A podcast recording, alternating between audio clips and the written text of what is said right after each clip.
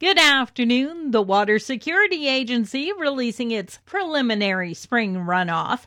It shows most of southern Saskatchewan will see below to well below normal snow melt, while the northern area of the province is looking at normal to above normal potential.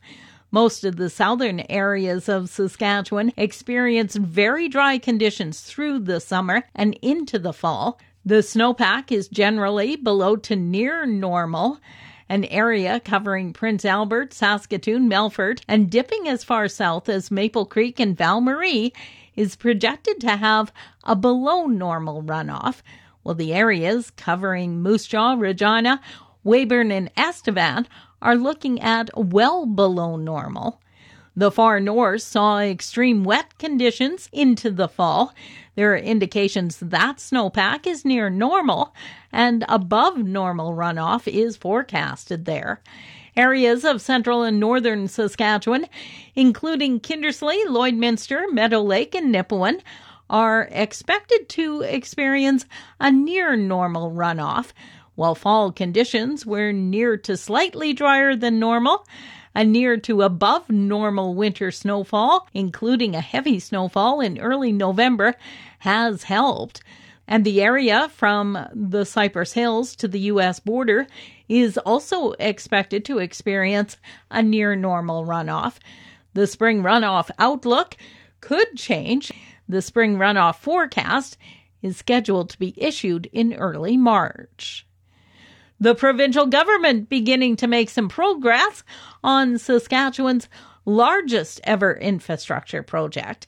Yesterday, it was announced that Regina-based company Clifton Associates Limited has been chosen as the lead engineering team for the first stage of the Lake Diefenbaker irrigation expansion.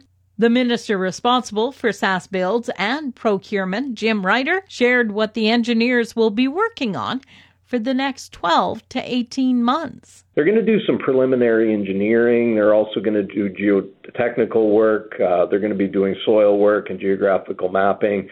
Going to be doing some environmental work, and they're also going to start uh, consultations with uh, First Nations and other stakeholders as well. The work being done by Clifton Associates will be in the northwest area of Lake Diefenbaker.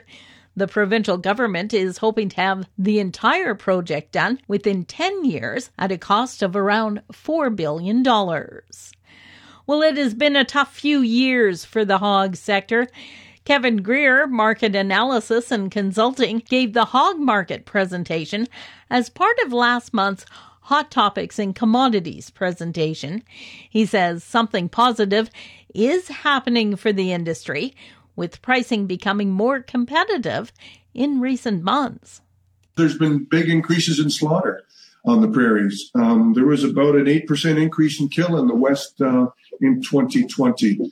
Part of that was because we had an extra week in 2020, but even accounting for that, there was at least five uh, six percent probably more increase in slaughter on the prairies. Uh, and so these packers may be looking to expand. These packers may be looking to grow. These packers may be looking to have even better margins because the more hogs to the plant, the better the uh, the better the returns are. And from the hog sector to canola, and crop rotation is key to controlling blackleg in canola. Justine Cornelsen with the Canola Council of Canada had some advice during a webinar held yesterday also a huge emphasis on scouting, actually knowing what to be looking for and, and how to tell the difference between that and other diseases. So that's something that's a little trickier, um, but you've got to know what you're working with. And, and from there, you can then deploy a bunch of other management practices in Canada, everything we grow is resistant to blackleg or moderately resistant. Um, so that's that's a check mark that we all get. From there, we're now really focusing on stewarding the genetics. So this is where understanding where the, the uh, what major genes are within the hybrids that uh, producers are using, and then how they can match the predominant blackleg races within the field. That's Justine Cornelsen, an agronomy specialist with the Canola Council of Canada. For Golden West, I'm Glendalee Allen Vossler.